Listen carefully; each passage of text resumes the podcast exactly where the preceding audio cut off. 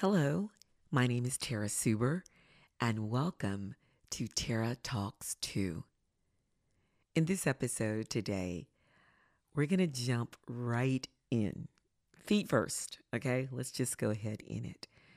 Um, but first, I would like to say to you and recommend that if you have not yet listened to Let's Start at the Beginning, that you roll back just a little, just pause and go back and check out Let's Start at the Beginning because a lot of things that are going to be journeyed in today's episode is based on what happened And Let's Start at the Beginning. Also, hey, moms and dads who are listening, I'd like to advise you that if you are driving in your car and you're taking this moment, these 20 minutes to listen in on the episode, thank you. However, if you do have your children with you, this um, series is not designed for the ears of our young people. However, it is very appropriate for emotionally and mentally mature teenagers and young adults. So they're absolutely welcome to tune in, okay? Today's episode is entitled The Shame We Bear. I came up with this title when, over the summer, when I was in a brainstorming the topics that I should cover during the podcast. And when I came up with The Shame We Bear, it is absolutely referencing uh, the Christian hymn entitled, What a Friend We Have in Jesus. This hymn was originally written by a preacher, Joseph Scriven, as a poem in 1855 to comfort his mother, who was living in Ireland while he was in Canada. He originally published the poem anonymously and only received full credit in the 1880s. And there are many versions of the poem or the song, um, but one of the most popular that I can recall is the one we sung as a child, as I as a child um, in church. And the lyrics are as such. It's what a friend we have in Jesus. All our sins and griefs to bear. What a privilege to carry everything to God in prayer. Oh, what peace we often forfeit. Oh, what needless pain we bear all because we do not carry everything to God in prayer. The reason why I pulled from that first stanza, the shame we bear, is because I recalled in my early teenage years after the impression made by my family member when they chose to molest me, there were lots of things that I was confused about.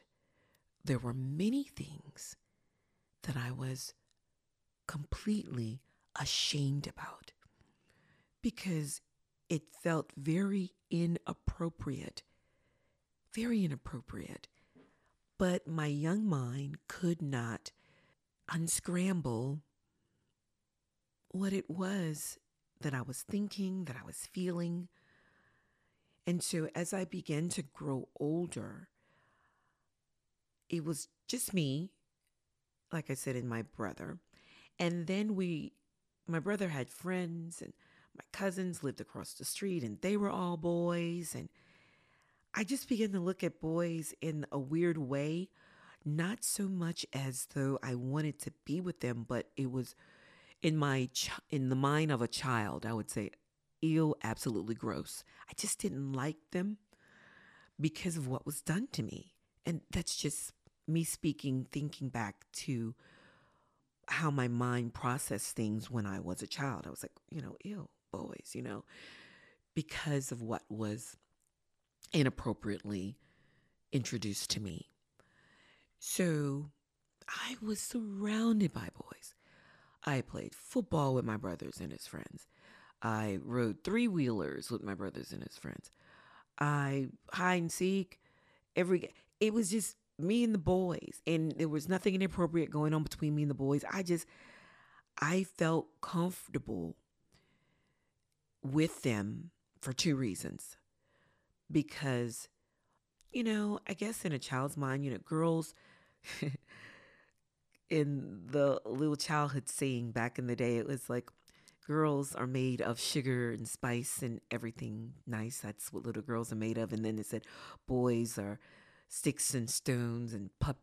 Was it? It's sticks, sticks and snails or something in puppy dog tails. You know, so boys were tough and rough. And so I felt the need that I needed to be tough and rough. And I know my mommy wanted me to be just a little prissy girl, but. I chose to be tough and rough and all that stuff because I felt like if I made myself tough, if I made myself rough, if I became one of the boys, like a tomboy, that nothing like that would ever happen to me again, that I wouldn't experience that stuff. And when I tell you I was a tomboy, listen, I went all the way in. Like, I go toe to toe with any boy, toe to toe. No, I just I became known for that. Oh, don't mess with her. She'll, you know, she'll go toe to toe with the guys, and I did. I many fights, many fights. I mean, rumble and stumble, roll around, punching. I mean, I did that. I mean, I'm not, I'm not making, I'm just making a point. I know some of you guys out there, you know, I, we went head to head and it ended badly for you. I'm sorry. but yo, that's how it was. That's just how I figured if I positioned myself in strength, that the shame would disappear. Um, in my mind, when people looked at me, I thought they saw what had happened to me, although no one had any idea. But that was just me protecting myself, putting on a mask, shielding myself from hurt and the shame. So yeah, that's what I did. I footballed. I didn't really never play basketball. We we played some football, and I'm talking tackle and knockdown with the guys. You know, I remember in my early years, I was very awkward as a kid. I was shaped awkward. Um, it just was. I was just awkward, and I was okay with that because my awkwardness didn't draw any attention from anyone. Then out of nowhere, here comes puberty. You know, puberty is, is, was really disrespectful to me because you know I wanted to just be out there and hang with the guys and and one thing about me hanging with the guys, they begin to protect me. It's like, yo, that's my, you know, not my. They didn't say sister back then. That's my homegirl. You know, nah, I don't know. She's off off limits. You know, whatever. You know, and I, I I got I gained protection from being with one of the guys, but doggone it, puberty snuck up on me like a thief in the night. I'm telling you, it came out of nowhere, out of nowhere. One day I had little knots on my chest. The next day they was fluffy. The next week they was cushy. The next week they just kept growing, and I'm like, oh man. So even my shielded circle of fellas begin to notice, yo, T, you a girl. Like you can't play with us no more. You a girl. So I was pushed into an element that I didn't understand, like hanging with girls and being friend friends, like for real with girls. Because the guys were like, Yeah, you cool, but you got boobs, you know, you got they would say titties. I'm just saying that's what they would say like, oh my God. I don't know if I have to take that out. I'm gonna I may have to edit that. But that's what they like, yo, you got look at her, she got oh wow. So with that, then I begin to get curvy. And so puberty just came in. And then another layer of shame, like, how do I cover this up? Because I don't want to be seen like this. I don't want to be, I want to blend in with the guys. I want to hang out as long as I could. But like I said, puberty began to shape me in ways that I didn't like. And then guys, you know, they start hitting on you and started recognizing, oh, you know, you're kind of cute. You a girl. I would say those impressions that were forced upon me as as a an immature child, those thoughts and those feelings of, you know, what my family member did, maybe this is what I'm supposed to do. Maybe that's how I'm supposed to respond to the guys that say, hey, you're cute, or girl, come over here. You know, maybe that's how I'm supposed to respond because unfortunately for my generation, okay, so yeah, I can say my generation because a lot of my girlfriends that I did begin to hang out with back in the back in the day, they we all had the same thought like our parents didn't really talk about sex. They just said, "Don't let that boy touch you," or "Stay from that boy." Don't get fresh with that boy. Y'all know fresh. It's fresh. You get fresh with him. so don't get fresh. But they never went into detail. They never said, you know what? Here is the book the birds and the bees, baby. You are a female. You have organs that are different from a male.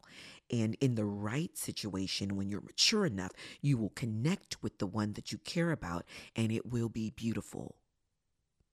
I'm telling you, if you're around my age, we never got, well, most of us never got that speech.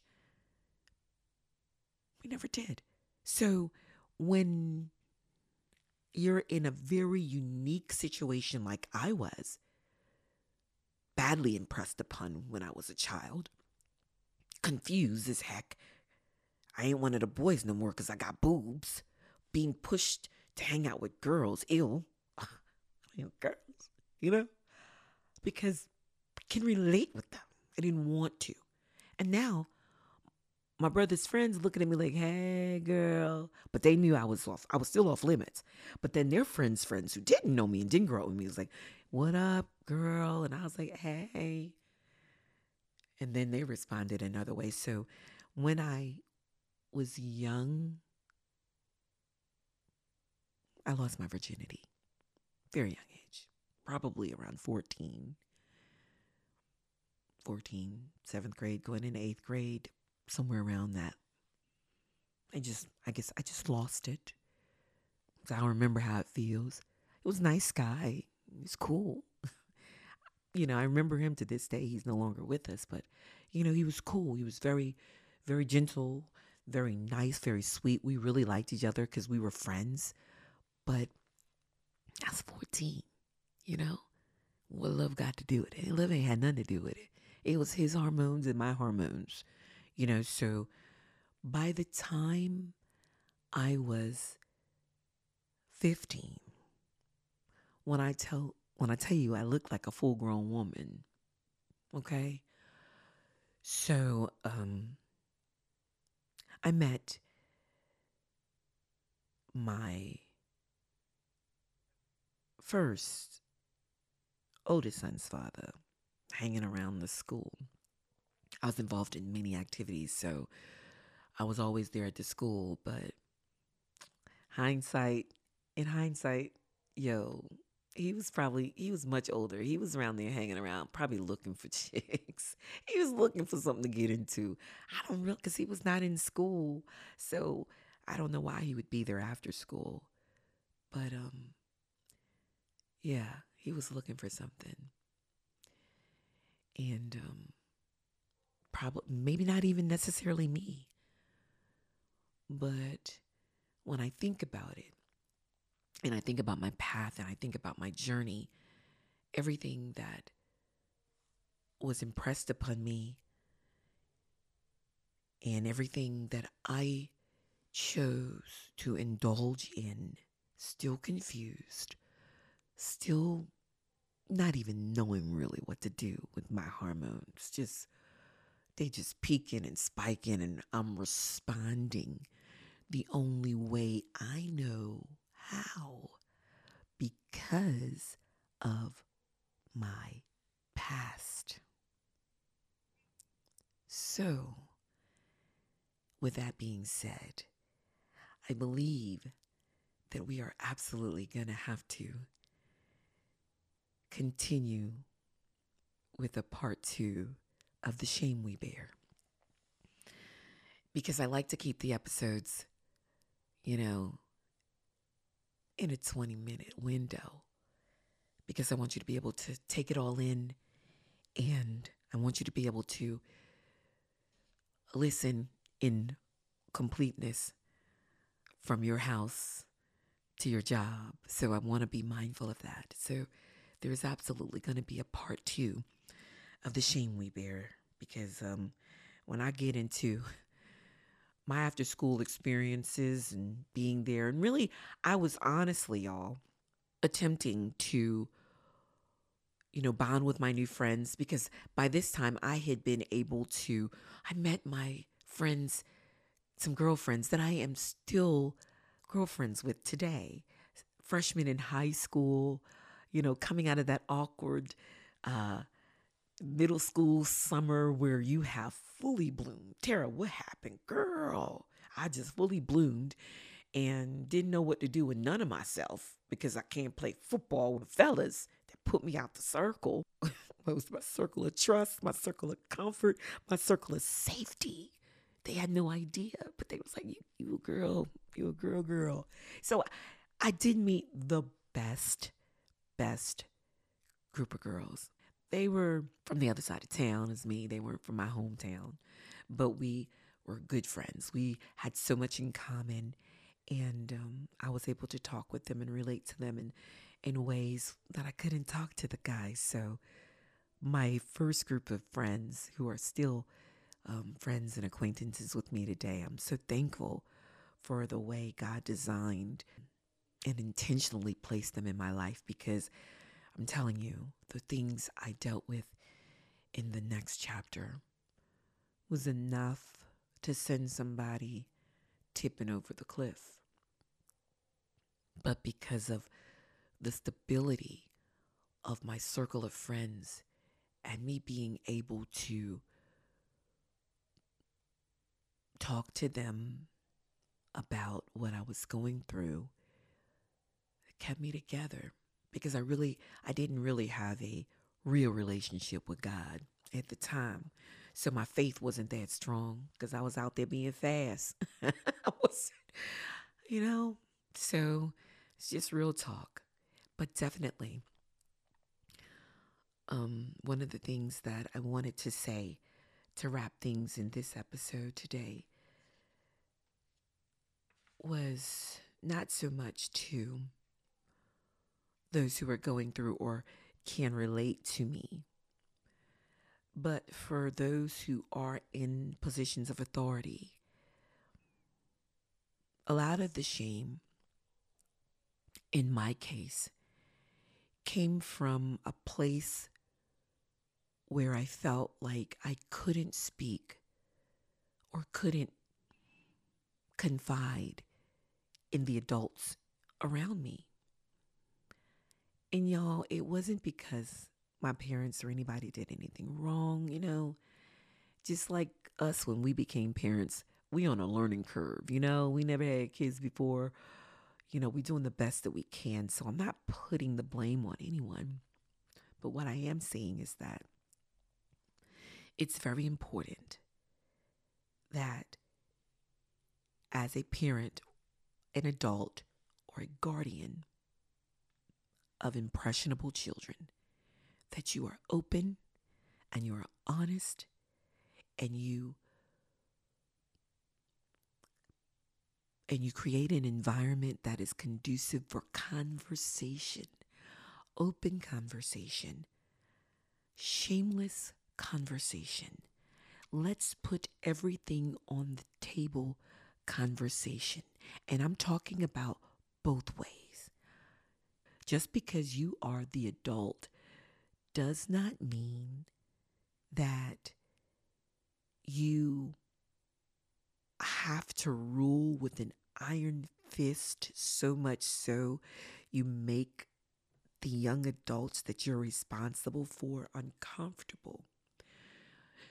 Because in that sense, you make yourself unapproachable.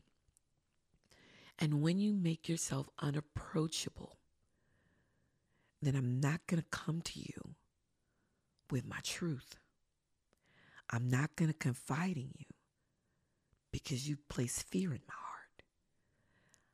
I'm going to talk to my friends. I'm going to talk to my homies. And I'm going to get street sense. And sometimes that's not the best on someone who truly is confused about the next steps in their life or what's going on with them. A loving guardian is the safest place for our young people to be nurtured. Someone who truly cares about their future, someone who is invested in making sure that you become the best that you can be. That's the safest place for our young people who depend on us for guidance. So we must be intentional about our choices, our choice of words, our actions, because our young people are very impressionable. And when they get in a bind and when they get in situations that have totally spiraled out of control, our hope is that they land safely in the arms or in the confidence of a guardian that cares about them and will not abuse them and will not mislead them. So, next week, we will continue with part two of The Shame We Bear. Thank you again for listening. Until next time, be encouraged.